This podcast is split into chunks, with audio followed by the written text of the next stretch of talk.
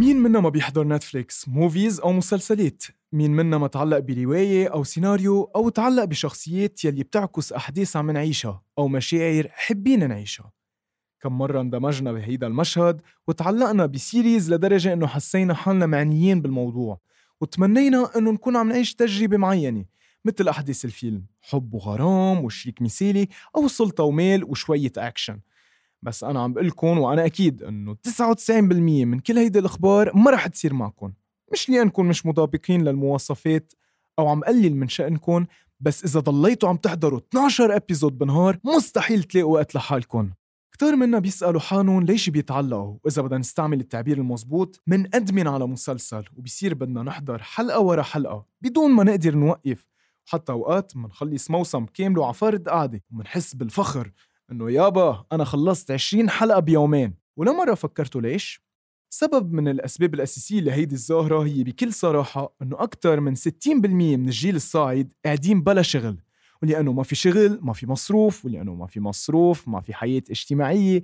فلنعوض على الجفاف العاطفي ونهرب من الأمر الواقع ونتجاهل الحياة التعيسة بالعالم العربي يلي منعيشها. منحضر مسلسل لنحس حالنا عملنا شي بنهارنا ولنحس حالنا productive هيدا سبب واقعي. أما السبب العلمي هو التالي. لما نحضر مسلسل منحبه عقلنا بينتج مادة الدوبامين يلي هو هرمون السعادة وبيعطينا شعور حلو بيشبه علميا when you actually get high. جسمك بيأدمن على الدوبامين ولهيدا السبب بتكبس ال next episode button على Netflix وبينتهي نهارك فرحان قوي يا هبل بلا ما تحس قدام ال TV. بالمجتمع في عنا فئتين من المشاهدين. في عنا المشاهد يلي فينا نلقبه بيتركوني لوحدي forever alone يلي بيتمتع بالمشاهدة الفردية والفئة الثانية من المشاهدين الأعزاء أي العيل يلي بدهم يحضروا المسلسل سوا. أكيد في قواعد خاصة لهيدي الفئة. مثلا إذا حدا قفى حلقة لازم كلنا نخبره بالتفاصيل مشهد مشهد شو صار.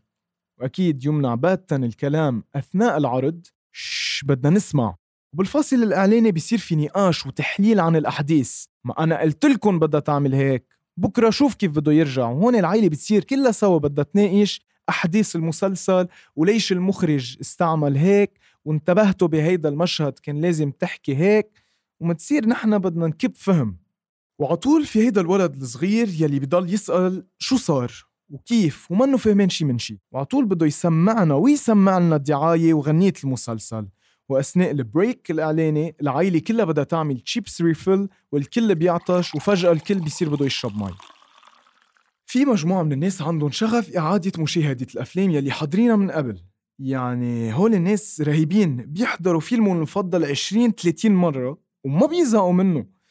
هلأ هيدا الشيء ما له ابدا أي تفسير علمي بس حسب تحليلي الشخصي بعتقد إنه هيدي الظاهره ناتجة من وراء القصة السخيفة يلي كانوا يخبروك إياها أهلك كل يوم قبل ما تنام هي ذاتها وما بعرف مين طلع بكونسبت من الإعادة إفادة. Make sense لا؟ هلأ على سيرة الأهل. ما عم بفهم صراحة شو ال chemicals المرتبط بين المشاهد الحميمة والرومانسية وال sensor عند الأهل. شي مثل الخيال.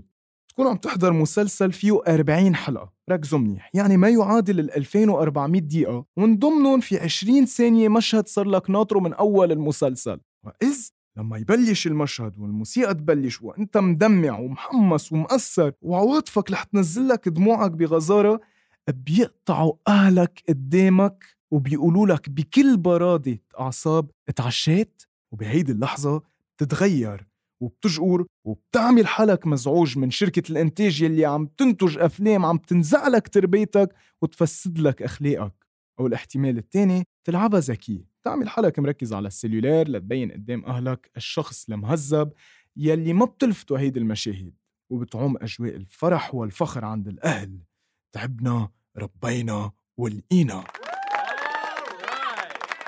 من إنت وصغير في story line حتقطع فيها مع عالم الأفلام.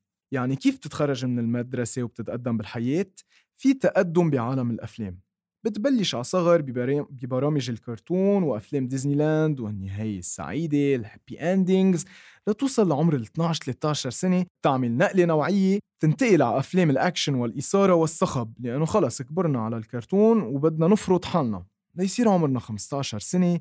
وننغرم لأول مرة بحياتنا. بتبلش تحضر أفلام رومانسية وتعيشها روميو وجولييت Twilights The Fault in Our Stars. بترجع بتعمل breakdown بتعصب وبترجع بتحضر أفلام أكشن لتنتقل على مرحلة العشرين 21 سنة. بتزيد مسؤوليتك بالحياة ولتهرب من المشاكل والأمر الواقع. بتحضر مسلسلات ترفيهية كوميدية أو مسلسلات عناصر Vikings uh, فيها هيك شوي challenges House of Cards إذا كنت بتحب السياسة.